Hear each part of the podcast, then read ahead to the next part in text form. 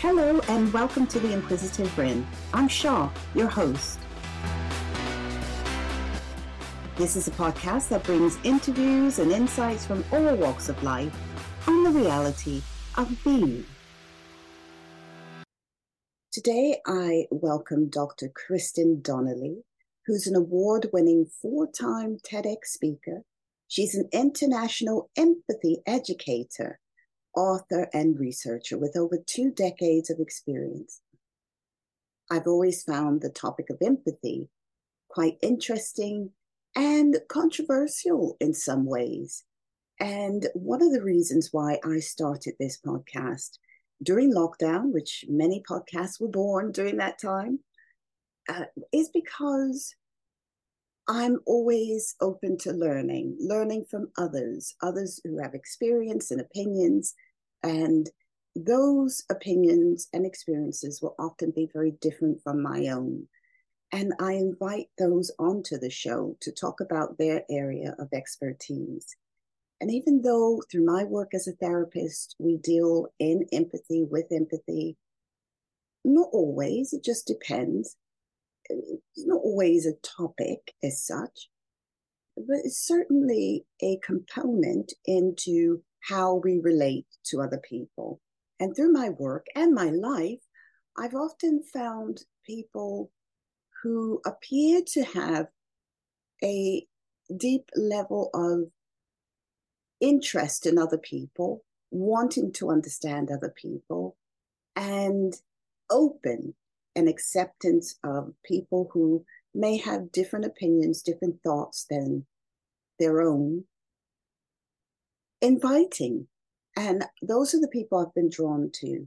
If you've listened to any of the shows where whereby I've invited people who I've known for years, you will see this level of empathy between us. And those people are like minded, I suppose, in some way. But I also have friends who are quite, have different personalities. Some may even describe them as strict or dogmatic. And that can be interesting as well. However, what I have found is that even though they have they may have that as dominant personality traits, the core of their being is empathy. The core of their being is to listen, to take it on board. Now, they may interrupt at times and say, no, that's not right, which I can do as well.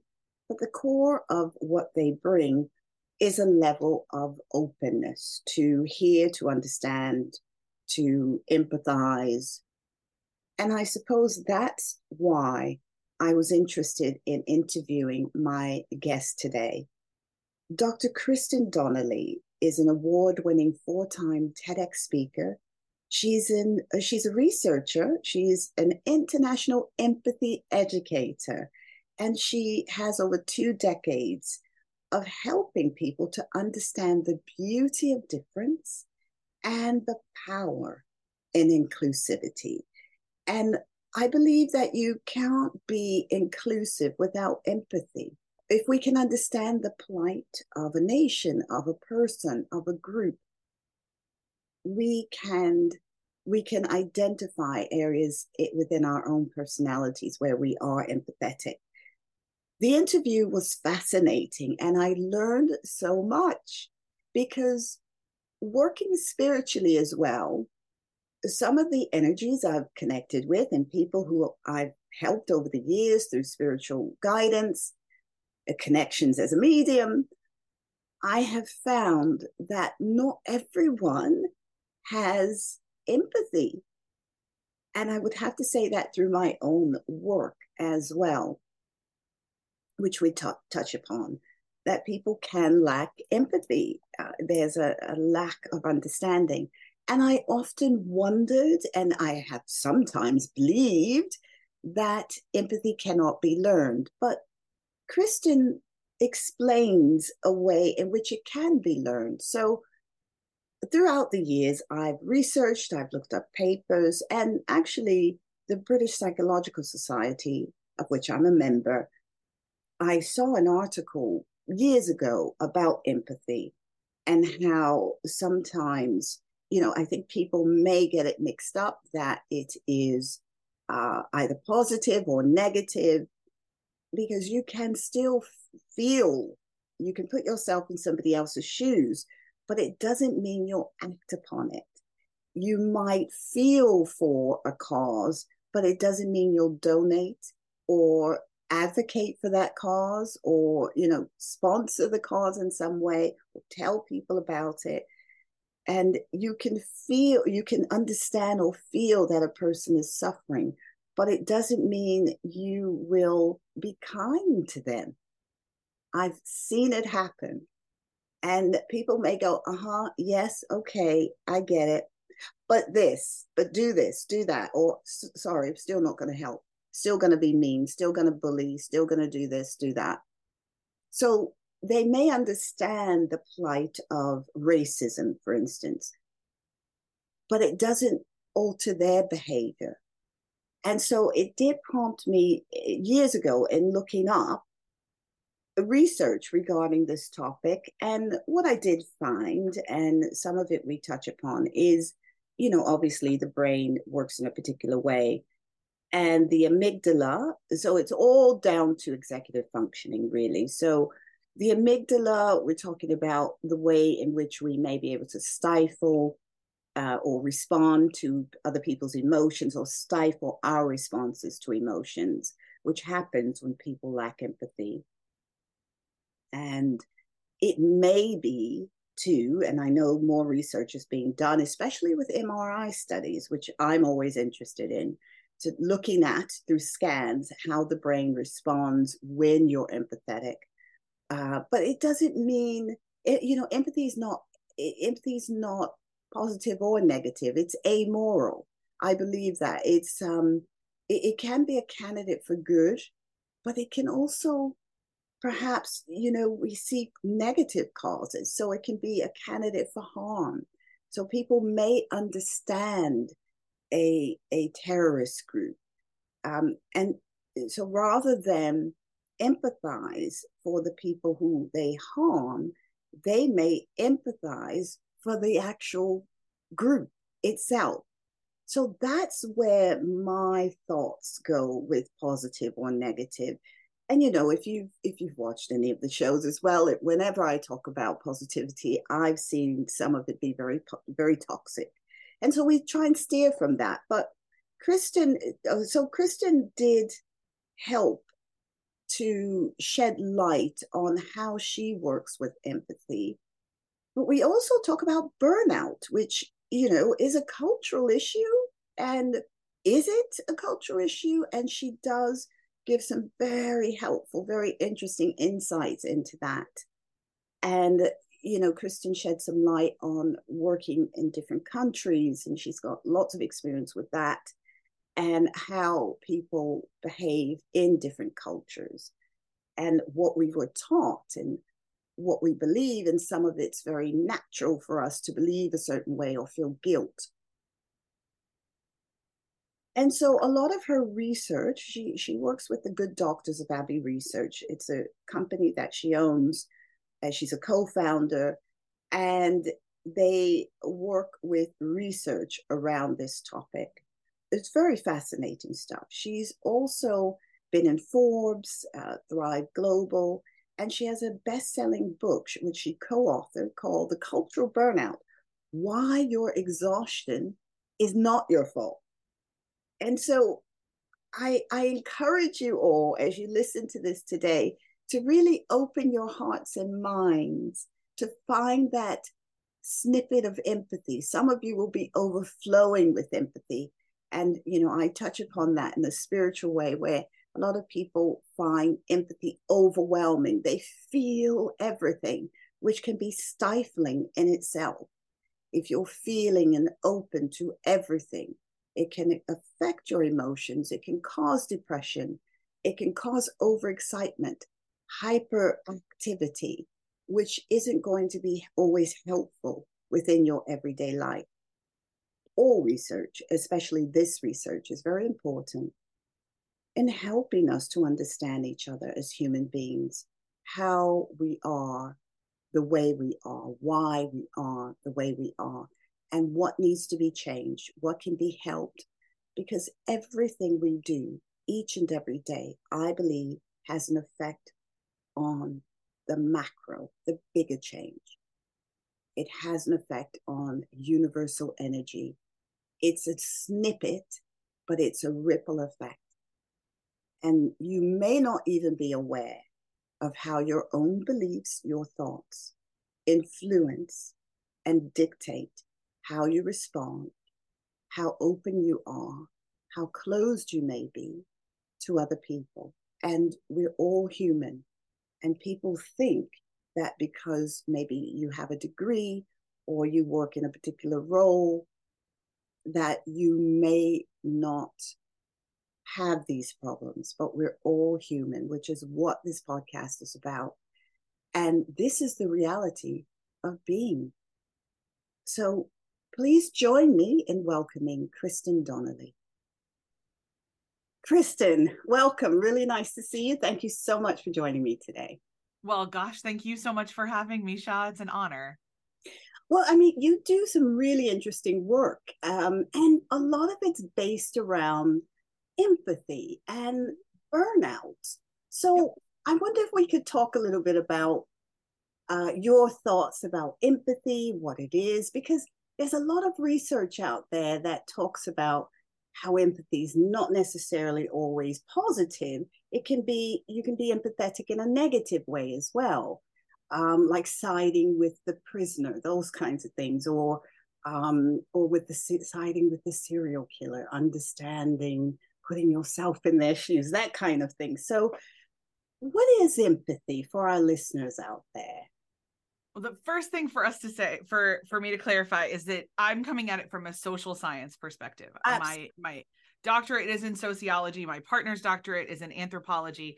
So there's lots of disciplines talking about empathy and lots of different perspectives in talking about empathy. For our money, you know, proverbially for our money, empathy is entirely about understanding.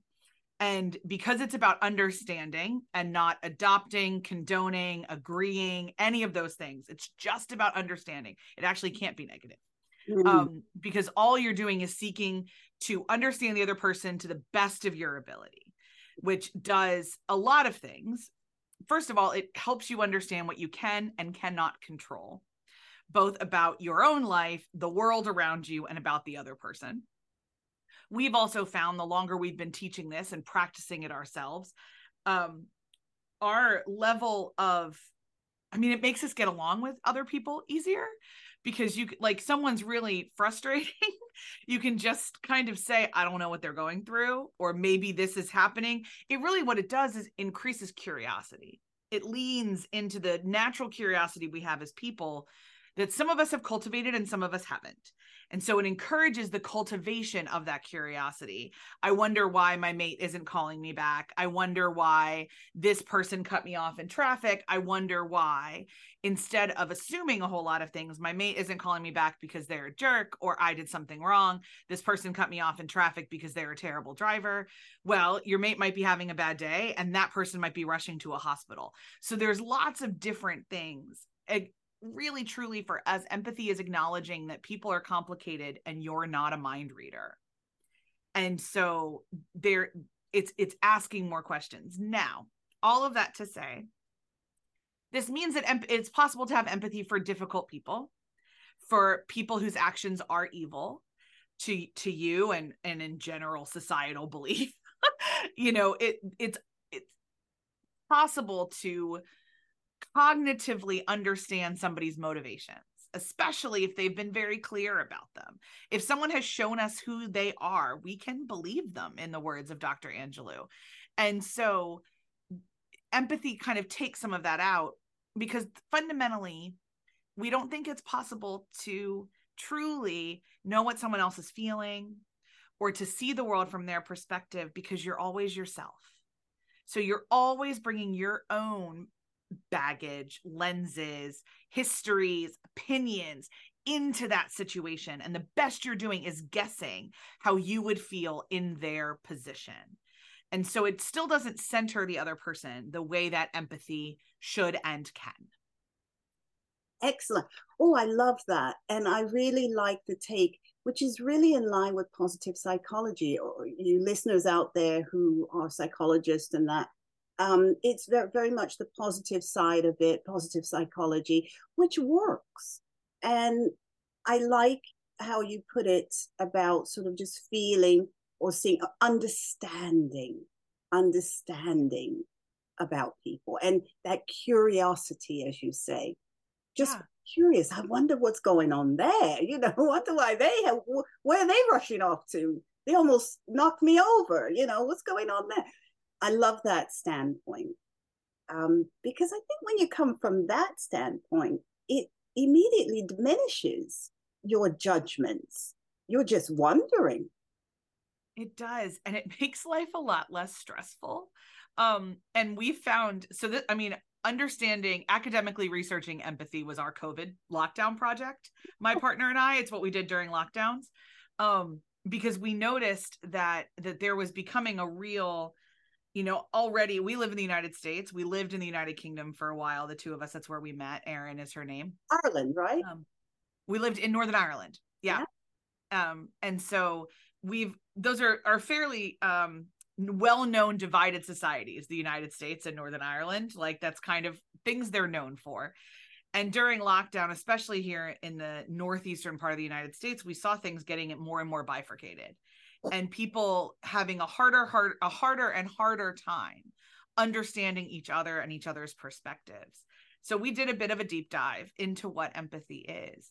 And as we began to practice it, instead of getting angry that somebody didn't agree with us or didn't share our viewpoint or had an opposing, a diametrically opposed viewpoint that we believed was deeply wrong, this practice of understanding where they might be coming from, of understanding this is the context in which they grew up. And so that explains this possibly, kind of doing all that mental acrobatics led to a lot less angst in our own lives. We were able to focus a lot of our emotional energy on things we could control and things that we had direct agency over instead of the kind of hyper anxiety that we all are programmed to have now because we carry fear machines around in our pockets that it's a lot more focused energy than the energy that just says everything is awful. You must be overwhelmed by all of it. You have to feel all of these things. You have to care about all of these things. Well, there's a difference between acknowledging that something is awful and caring about it kind of tangentially and investing all of your emotional energy to it. There's a difference, as you know, in your work as as a, as a therapist. There's a real difference. And in the last, I would say, you know, definitely definitely five years, but even longer than that, we as Western societies have conflated those two things. That in order to care about something, you have to be completely invested in it and give all of your energy to it.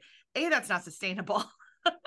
B, it doesn't do anything. It just it doesn't do anything. I can be very informed and feel you know a certain way about a social issue and know what i can do to contribute to the solution of that issue which is probably in some situations very little and in other situations a whole heck of a lot.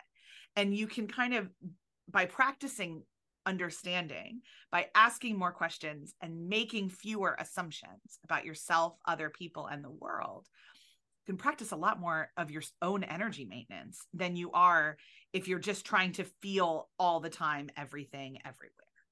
Right. So when you say so that leads into my next question about can you learn empathy when you say oh, practice it what yes. are your thoughts about that learning to be empathetic well if it's a cognitive thing you know hi i'm an educator i have a do- obviously i like learning i have a couple postgraduate degrees and i just kind of collect collect learning. I believe that, and Erin believes we both, our research shows and, and we believe deeply that empathy is a practice and therefore it is learned and practiced. And we tell stories all the time about, you know, we'll t- be traveling together and one of us will have will say a statement that is super judgy like really really awful about another human being and the other one will kind of look and catch the other person and it's like oh bad empathy day. Like we're still human persons. We're still imperfect at this. It's still a practice. Um so as we have kind of strengthen the muscle of understanding and curiosity it's gotten a little bit easier. But there are still days and circumstances and people that will be texting each other and just be like i can't i can't with this. I can't i can't. I gotta tap out. Um i feel this way. I i kind of do these things. But yes any cognitive really honestly any human behavior can be learned and practiced. And and the more you learn and practice it the stronger that muscle becomes to make that behavior innate rather than a decision mm, such interesting research as well um, because lockdown was one of those times in our lives that we will have that um, tested all empathy, all understanding, all patience, and you were yep. forced to live with people 24 hours a day.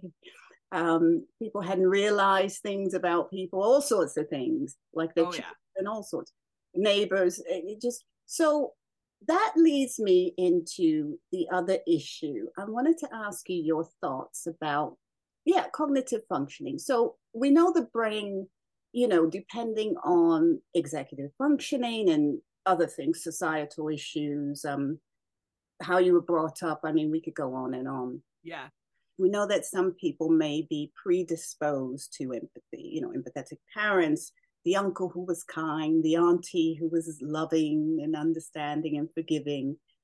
But I wonder, uh, in your research as well, with the learning part, when we look at, and we're not going to delve deep into psychopathy or anything, but one of the things that shaped my practice early on was doing the um, my sort of just going into dealing with prisons and things like that, and I I wondered about that early experience of understanding or patience, that bit that just pops in that says, "No, wait, don't hit them, don't say that, don't the bit that we all have, but some people can easily access it, and some people, I won't say it's not there, but we've got prisons full of people that say it's not there.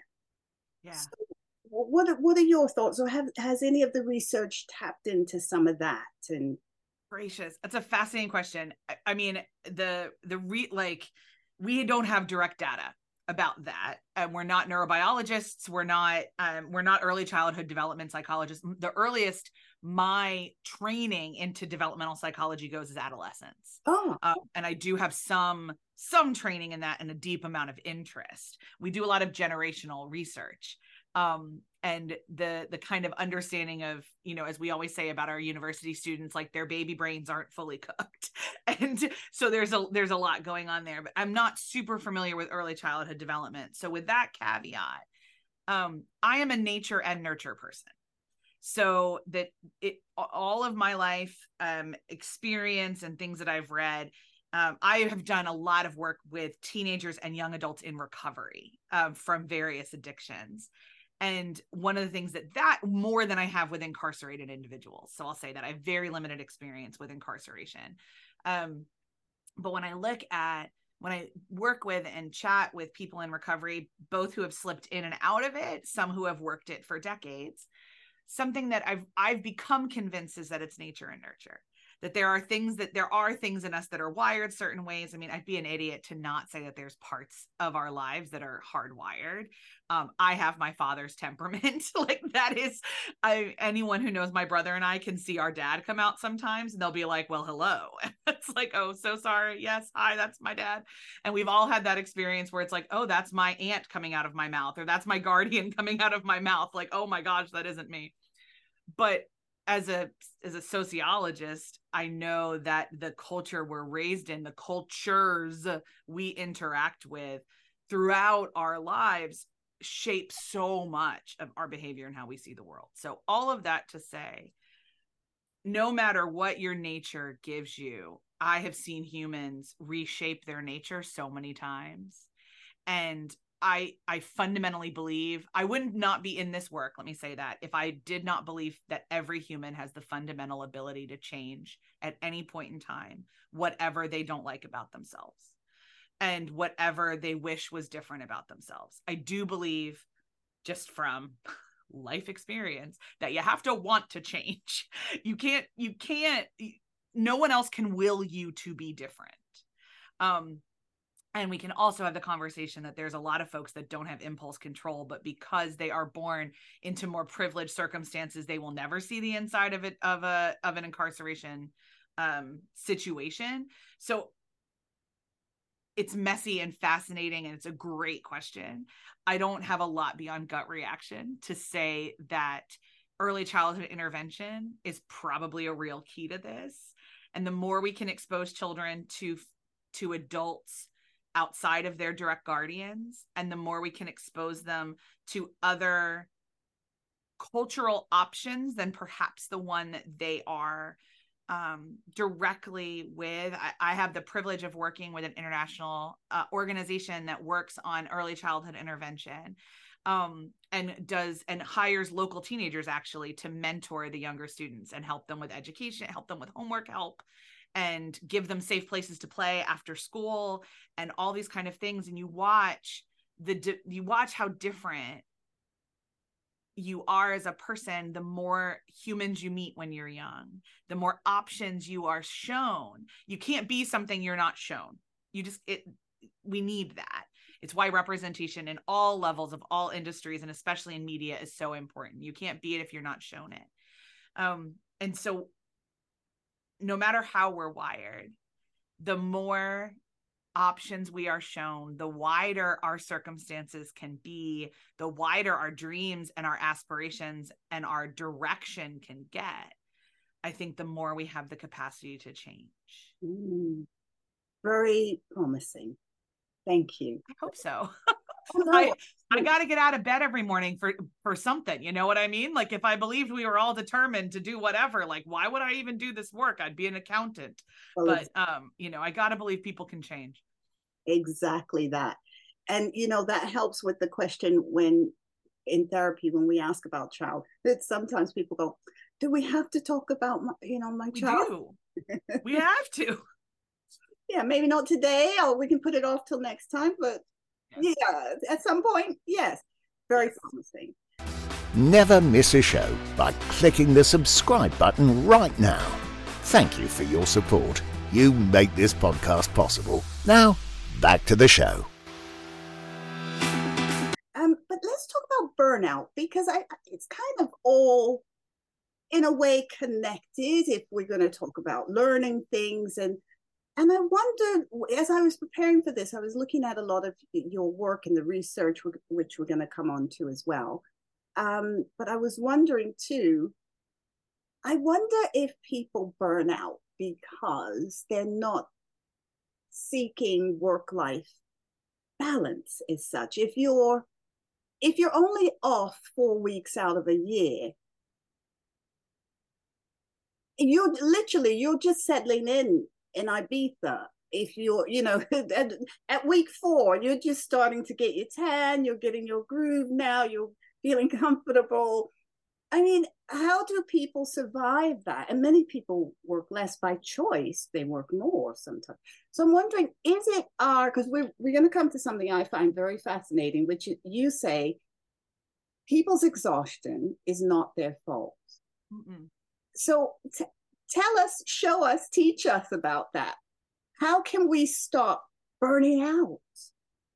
Well, gracious. So the first thing I will say is that um, four weeks is super generous in my world the most most americans get is is three um and that was one of the like i remember moving to the uk for the first time and hearing that people got like nine nine to 12 months for maternity leave and like you could have knocked me with a feather because there's not there's not any any government mandated maternity leave here in the states or paternity leave um i'd never heard of it before really honestly I, I moved there for the first time when i was 21 for a long period of time. I did some study abroad stuff when I was younger, but you don't pay attention to anything when you're on study abroad. You pay attention to other things when you're on study abroad.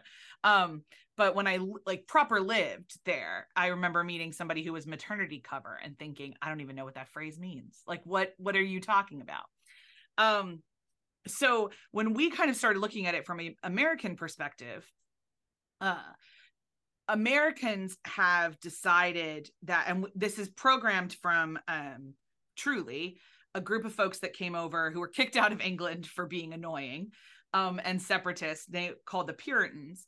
Mm-hmm. They came over and they set up American society as it is, and they had this. They had a lot of very specific theology, and they were a, a, a separatist movement from from uh, Protestant churches. But one of the things that is stuck around is the belief that you are only a good person if you work really hard. That you cannot be that that hard work your work ethic is tied to morality. And that may as you're listening sound totally normal to you. It's something that exists in other places than the united states. It definitely exists in england. It doesn't exist necessarily in some other parts of the uk as strongly as it does in parts of england. Um, but there is a deep belief in a lot of western kind of cultures that work is what makes you a good person. And this comes from a lot of Prot- deeply Protestant teaching. There are in others in other countries you guys have more government mandated rest and more government mandated social safety nets in the united states one of our delightful features is that we have to have gainful gainful full-time employment to get health insurance.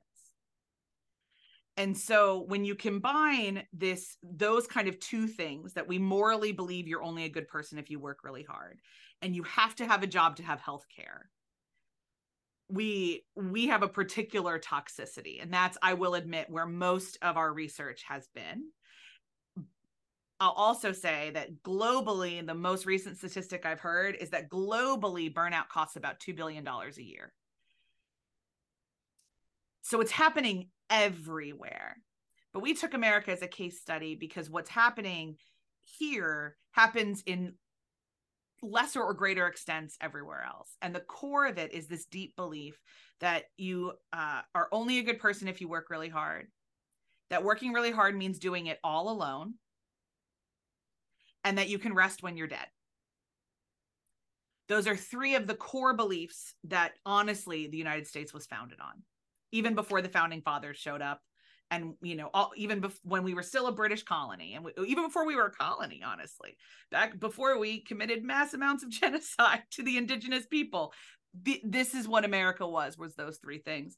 And the the kind of crappy thing for us as humans is that those are the tenets of capitalism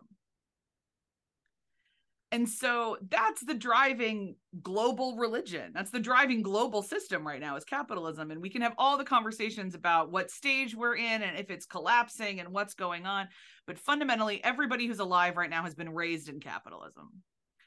So it's incredibly countercultural for a half a minute to think, gosh, I'm tired.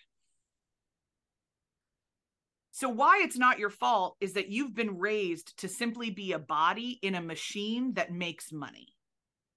So, it's not your fault. There are things you can do to combat it on an individual level.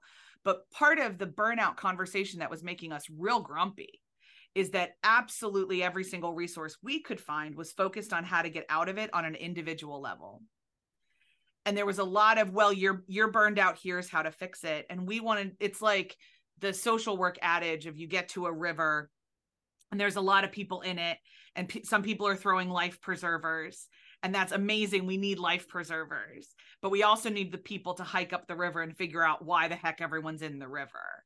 And so erin and i decided to hike up the river and figure out why everyone's in the river and there's lots of beautiful tips once you're in the river. We have a, a kind of model we call the four R's that work really well for us. Um, and there's lots of other ones out there, but from our perspective, the four R's kind of marry that cultural, countercultural stuff, the recognition that all of this is hard mm. because you are programmed, taught, paid for, your livelihood is dependent on believing that your that your worth as a person is tied to your monetary value to a corporation so any instinct you have to center your personal life is judged as wrong feels weird you feel a lot of ways about it because you've been programmed to think differently and anytime I just said humans have the capacity to change, but you have to want to. So in this, you have to want to be different. And it's hard work and it's a practice. So the four R's for us are rest, rejuvenation, realignment, and reconnection. And rest is sleep and like physical rest. I always make the jokes like I know this is terrible news for everybody, but you do need to sleep. Like I like spoiler alert, it's it's hard, but it's also somehow one of the things we're all really bad at. So buy the fancy pillow, get a sleep study done, talk to like see if melatonin works for you. Like you need sleep. And so if you're not getting it consistently, introducing a practice of sleep is one of the first steps possibly to doing that but there's other ways to rest there's other ways there's other ways to rest but rest is only one component of burnout prevention mitigation and recovery the other three are the ones we don't hear a lot of other folks talking about. And so one is rejuvenation. You need to do things that bring you joy. Joy and happiness are non-negotiable parts of the human experience. So taking the like i i find joy in um the sport of baseball. I find joy in listening to taylor swift. I find joy in going to disney world. I find joy in being with my family so if i just focused on burnout prevention as like doing rest yoga and bubble baths the way a lot of the internet tells you to do it i would be missing out on these things that also prevent burnout which is how do i have fun fun, this thing that capitalism tells us we're not supposed to have, is a huge part of remembering who we are as human beings. We're meant, we're allowed, and we're supposed to. Joy is important. The third one is realignment, which is also remembering who you are in the universe. This is the spiritual one, not religion, not anything to do with that. If you are a religious person, probably your religious system has some sort of practice that sounds like Sabbath. So, practicing that is very important taking those principles regardless of your faith system really the principle of the principles of sabbath are that you have to stop because you're not the center of the universe you aren't you aren't it the tides will come in whether you're there or not the sun will rise or set whether you're there or not so doing something on a consistent basis that reminds you that you are a child of the universe that you are important but not imperative is a really really key part of this and the fourth is reconnection. One of the lies of the world is that you're you should be doing a lot of this alone. And that's a lie. We have to need other people. You know this as well, Shaw, as a therapist. Like we are biologically determined to be with other people. And the current modern society where everybody lives behind fences and we all kind of there's not a lot of common social areas anymore and we're kind of taking those away from teenagers a lot too we're forcing them just to stay in their bedrooms a lot and all those kind of things the modern loneliness epidemic which is a very a huge problem that i don't think we're talking about enough. It, a quick way to be burned out is to have nobody you can do life with.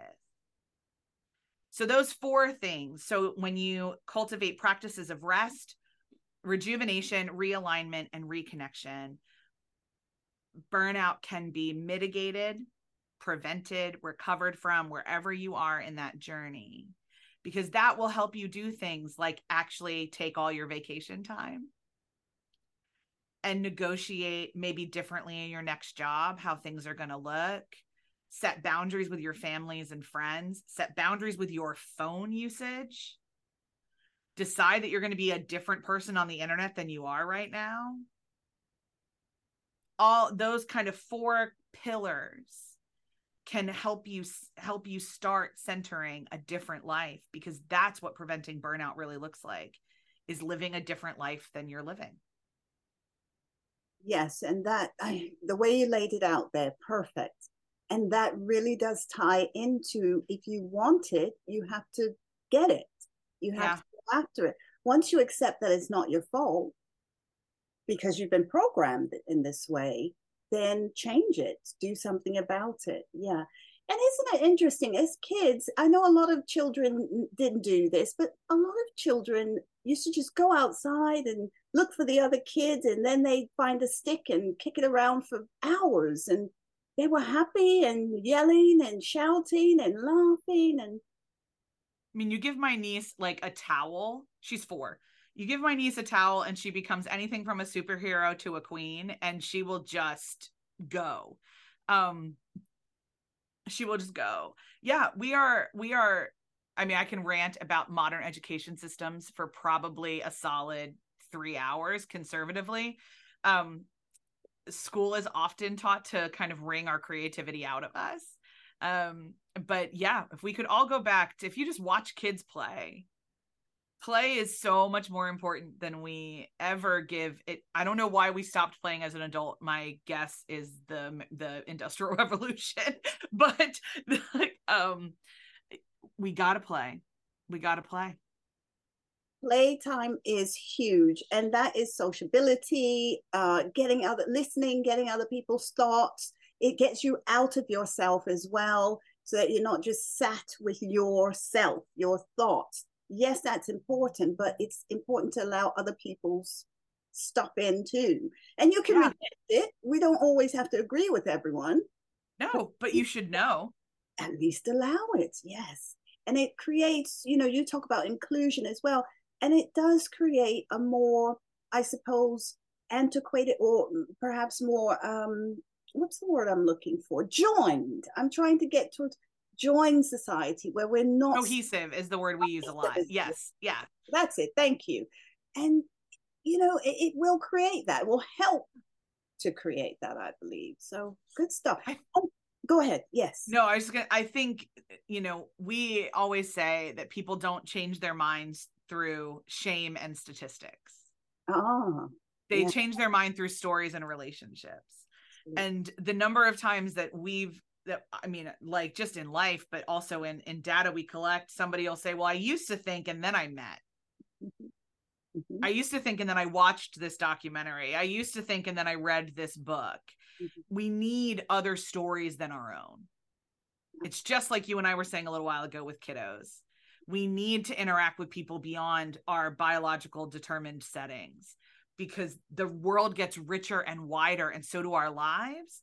And the wider our lives get the easier they cohese with other people's lives. Yeah that's a really good point. Now are these four aspects in your book because you're an author congratulations you're a co-author. Thank you. It's the culture of burnout why your exhaustion is not your fault. And it's available now the link will be in the show notes so, what prompted uh, you and your partner to write this book? Honestly, it was Erin's and my life in Northern Ireland.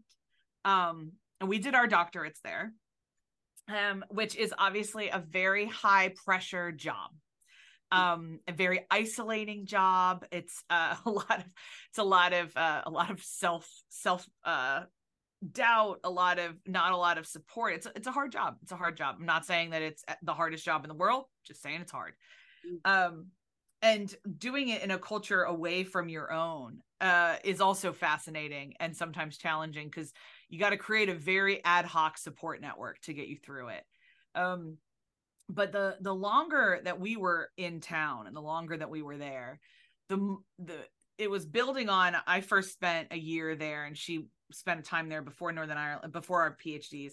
I first lived there when I was 21. And I was coming from hyper productive parts of the US and um, was definitely raised in a part. I was raised just, you know, about an hour and 20 minutes south of New York City, for those of you um, anywhere familiar in outside of Philadelphia, which is very much a time is money circumstance. And I was raised in a family business with an entrepreneur for whom time really was money and we had a deep responsibility to our employees and we worked really hard and my dad worked really hard but it wasn't that he worked really hard it was that he worked a lot too. It was both. Um and i you know there were times like that he'd be up at four o'clock in the morning to drive to something and he never you know he was always at our events and always at our things but he was exhausted and like and and it was a different experience than having a dad who might have just worked a nine to five. It was it was a different experience so I get to Northern Ireland the first time I lived in a in a village outside Belfast and the first day of work and they took a tea break I like lost my mind. I couldn't fathom why we were stopping. Like there were things to do. And then everyone stopped everyone stopped for lunch. I had never not worked through a lunch break in my life. and I mean, like I was, I am the queen of eating at my desk. Like it's just what I've done. And, and, um, I mean, I took breaks when I worked at an amusement park, but like we were in an office job. Why are we stopping to chat with each other when here's the whole list?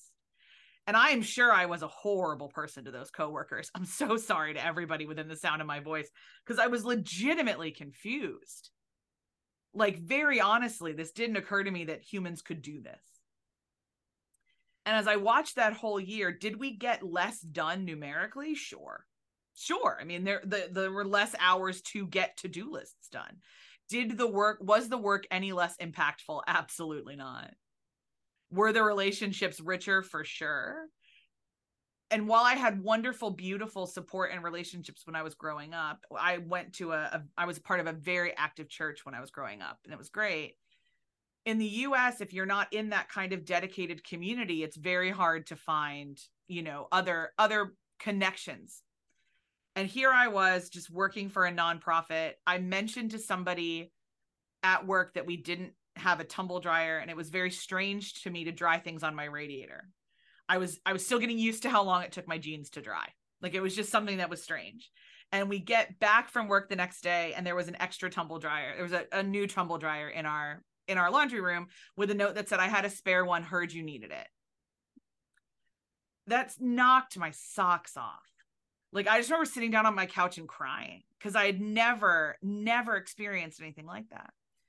So, the then I moved back to the States. I entered into two master's degrees, flung myself back into 120 hours a week, and couldn't really understand why I didn't like my life as much as I liked my life in Belfast.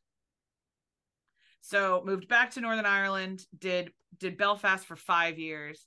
Erin and I would joke all the time that Northern Ireland was allergic to productivity. There were so many things we couldn't get done. Um, just uh, like I had to go to five different stores when in the States I would go to one, like all of this kind of stuff where it's like I just spent five hours of my Saturday trying to find a plunger. like, why did this take so long?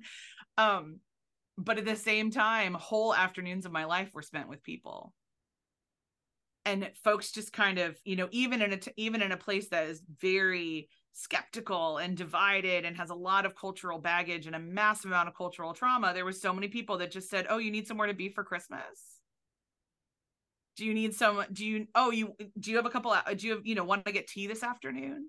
Colleagues that would stop everything they were doing to listen to what was going on. And so then i moved back to the states and once again was 120 hours a week. And um which was just kind of how my life worked and how and how it made the most sense to me. And about a year after moving home i used i started saying i'm so tired my hair is tired. Everything is tired. I am just tired but i'm going to keep going because what are you supposed to do? So i started googling and i started reading and i started asking why why did i why do i miss my life so much?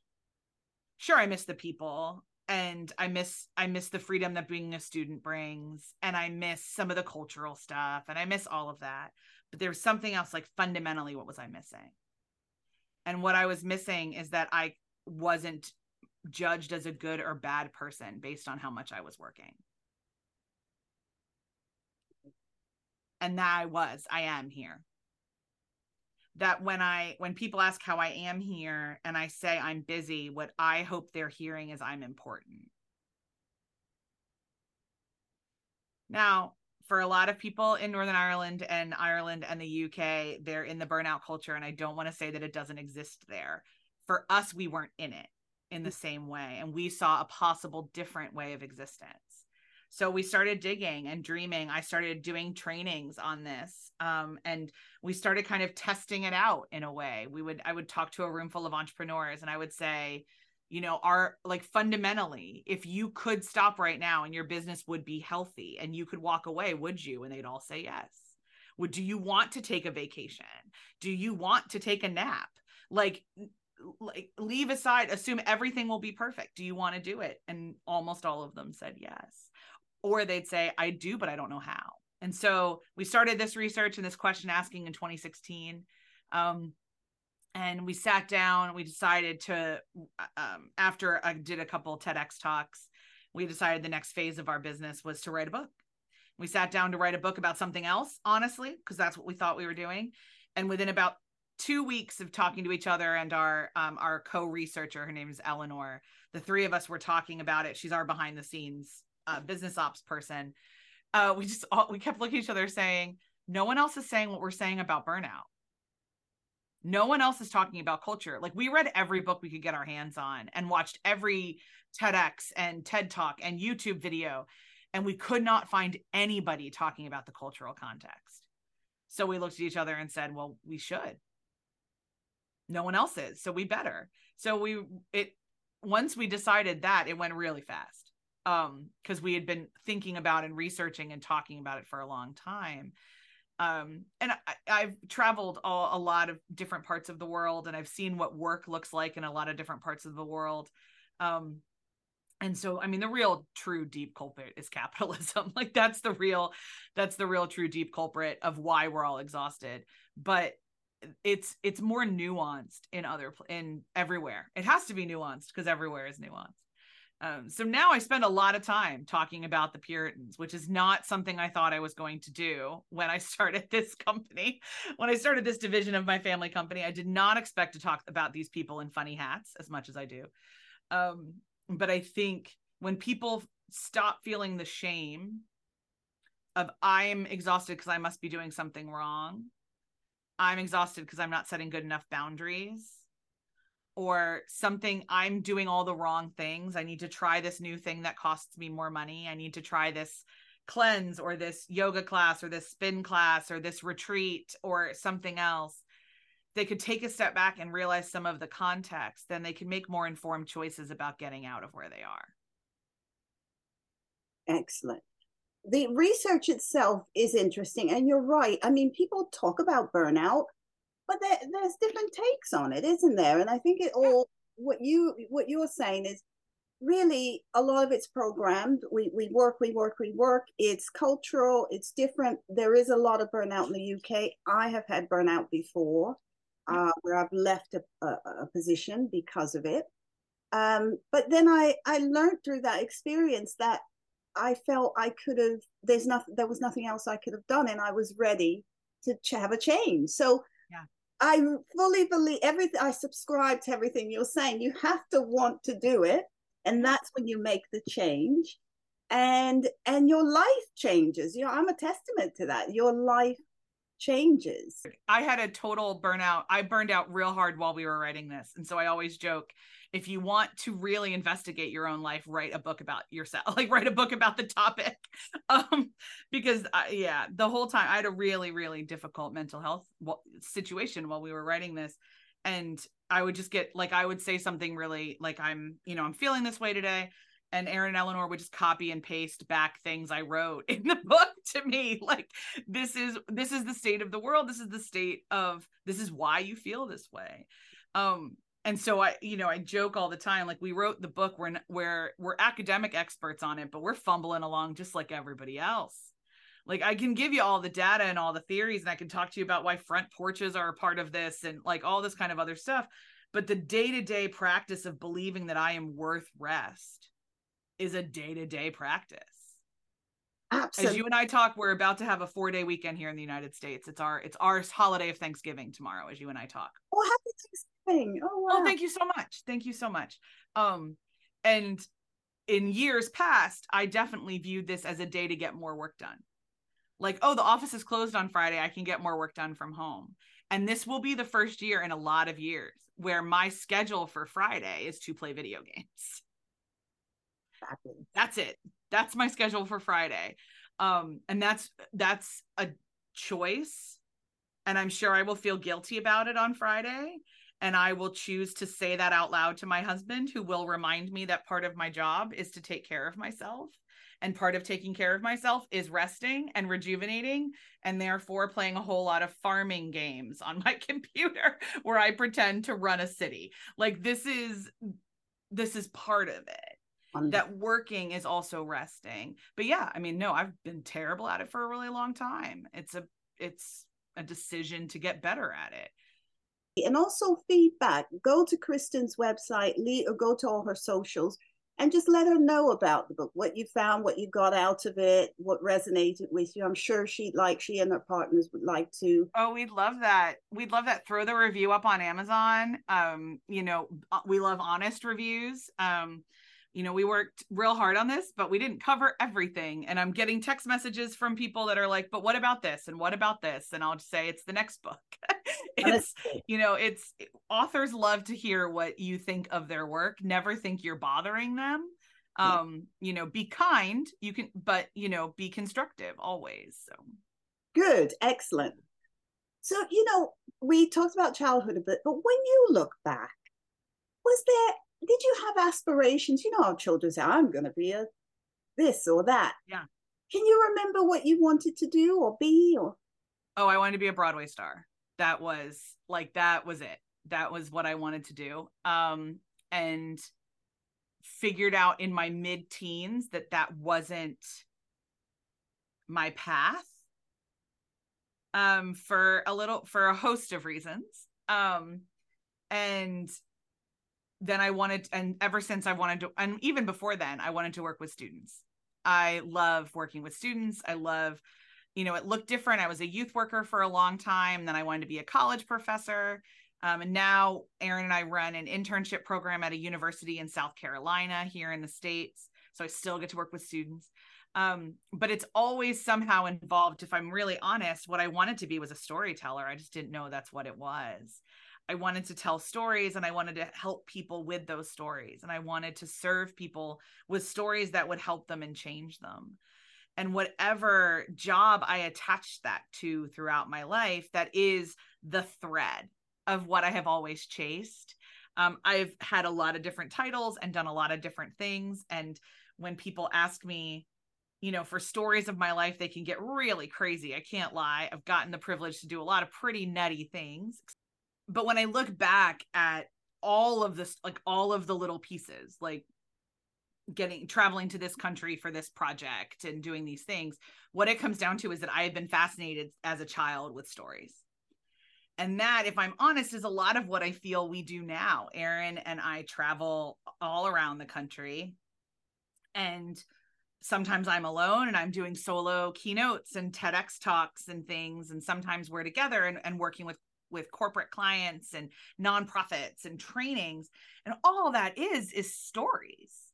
It's saying here's the stories that we have collected and here's the data we found from stories. Now let us tell you a story about how your company can be different. Let us invite you in to a new way of thinking about your employees to a new way of thinking about yourself to a new story you can tell about your job and your employees and your way of living and so, yeah, I mean, brought, I love theater. I'm obviously a fairly theatrical person. I did theater for a long time. If I stayed in one place long enough, I do community theater. I, I, I love it. Um, but the sports that I love sports because of the stories that they that they are. I I love stories. Um, and so yeah, Broadway, and then and then a, a youth worker, and then a college professor. I was pretty pretty set on that for a number of years and then I realized that I really preferred eating, which being a university and college professor does not always allow you to do very effectively. And my, my husband, I married a Northern Irish citizen. I married a, a, guy when I was living over here and we emigrated back to the States. Um, and when I took up a role in my family business when we moved back, um, we weren't sure what my role was but we knew it somehow had to do with with my training in people and storytelling. So that's why i created abbey research as a division of my family company um, because stories are my animating feature.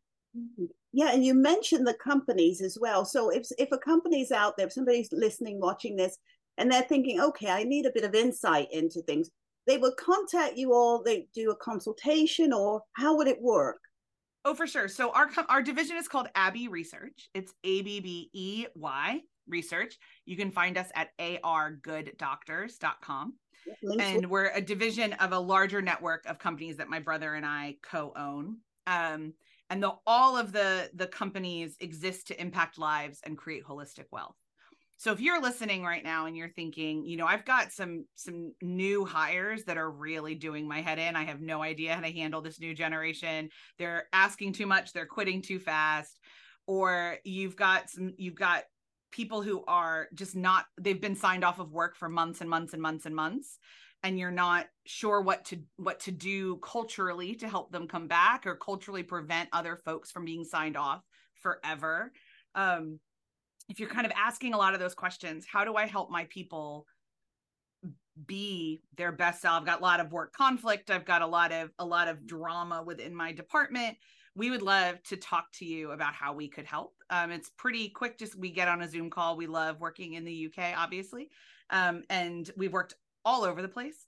Uh, lots of different cultures and countries and we work a lot with multinational organizations so people that have a lot of different cultures within their organization um, if you've got questions, if you have people and problems, we can probably help. And we'd love to get on a call with you to talk about what that could look like. And, you know, since we're talking about just a couple more questions, since we're talking about uh, the past and maybe your childhood, I just wondered have you ever thought about living in a different time? If you could live in any time, past or even present, um, what would it be? No, I like now. I'm pretty happy to live, like to be born. I always joke, like, we have penicillin soap and I have the right to vote. Like, so I'm pretty, like, I'm pretty, I'm pretty happy with where we are. Um, there's definitely times that I would love to visit and see a day or two and what life was like. I mean, I'm a, I'm a book reader, so obviously I want to go back to when Pride and Prejudice was set for a day and see and see what that was like. And I've read I've read Bridgerton before it was a television series, so would love to see Queen Charlotte's court and and what that would look like. Um, but in terms of living, yeah, I quite enjoy electricity and and penicillin and soap and the right to vote. So I will stay. I was born in the 80s. I'm pretty happy with it. It's where I'd stay. Um, so has there been a life lesson that you've learned recently? A very oh recent gosh. life lesson?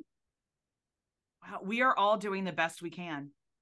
And was there anything that propelled you to that? A lot of little moments. Lockdown was a part of it. Um, that we hold our we hold other people to standards that they didn't ask for. We hold ourselves to standards that we can't ever meet. And what we need to realize is that on any given day, whatever your best is, you're doing your best. You're doing the best you can. And to ask people to do more than their best is unkind.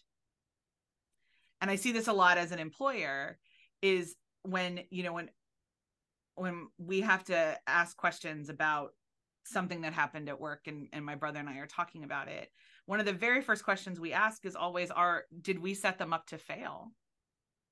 Did we provide the resources needed to make this decision or execute this project it's not did we expect too much. It's it's more like did what what are our roles in this? They were doing their best. What didn't we provide for them to allow this to be successful? Like that to me is a fundamental leadership question. And so i think that's i just think about that all the time. Even on days where my where i mean i'm my marriage is over 10 years old like we're at that phase where we but we know each other really well. We both adore each other and frustrate each other like on the regular basis and there are times that he just drives me up the wall. And I don't understand why he doesn't remember this conversation we just had three days ago. And he's always doing his best. And some days his best is real focused on work and not focused on me, but that still means it's his best. And to give ourselves and other people the grace to do their best. Oh my gosh. Yeah, it's what I've come down to. I'm sure you've seen this in your work too, in our work, is that the deepest truths are the simplest, but the most impossible to put into practice. Absolutely right. Yes. And then people like yourself who have loads of experience, you know, PhDs, people do hold you and hold us or everybody out there who works to that standard to a higher standard. And actually, they forget the human side that we will forget things, we will make mistakes, we will fail you sometimes. We, you know, these are normal everyday life. Otherwise, we wouldn't be human. No, no, and that's and that's the thing we'll say a lot to to our clients is you are a human person doing life with other human persons. None of us fully know what we're doing. we are a lot of us on every on any given day making it up as we go along. And the best way to do it is to figure it all out together. Absolutely. And which brings us back to the start and the end of our our interview today, but the sociability part, working together, not feeling that you're an our, island, Ireland, I started to say, but an island. And I love Ireland, by the way. But yes, not feeling that you're an island and mm-hmm. reaching out, finding the resources. And and it's okay to do that. You don't have to. It, it doesn't show that you're any less capable nope. by reaching out. In fact, it shows your power that you're saying, right, hands up, I really can't, you know, that's it. I, that's it. I'm drained. There's nothing else I can do. Help me. Help me. I love it when folks are like, I know what I'm good at and what I'm not good at. Are you good at this? I need some help. Sure. Here's my lane. Here's my zone of genius. Here's my whatever catchphrase you want to use. Here's what I can offer you. Thank you for not asking me to do this that I can't. Like, let's just recognize what we're all good at. I think this we all especially in the in the days of the internet and and the days of social media we tend to think everything is permanent because the internet lasts forever well you get to apologize we all need to get used to apologizing and saying we were wrong something we all need to get better at um and that we all have to be able to do everything all the time because more and more of our jobs are predicated on being a lot of things at once because we keep losing colleagues and employees and, and everything else. Kristen, this has been fascinating. Thank you so much. And your research is as well. I'm looking forward to the second book um, as well because that will be a follow up. So I just the research is fantastic. So I know there'll be a lot more being done about that. So thank you for sharing that. And viewers, listeners, everything will be in the show notes. Go and follow Kristen on all social media. Any last words? No, just thank you so much for having me. Uh, it's been a true honor. Thanks so much for listening today. Make sure you subscribe and follow on all streaming platforms. Leave me a comment and also let me know if there's any particular topics you'd like me to discuss. See you next time.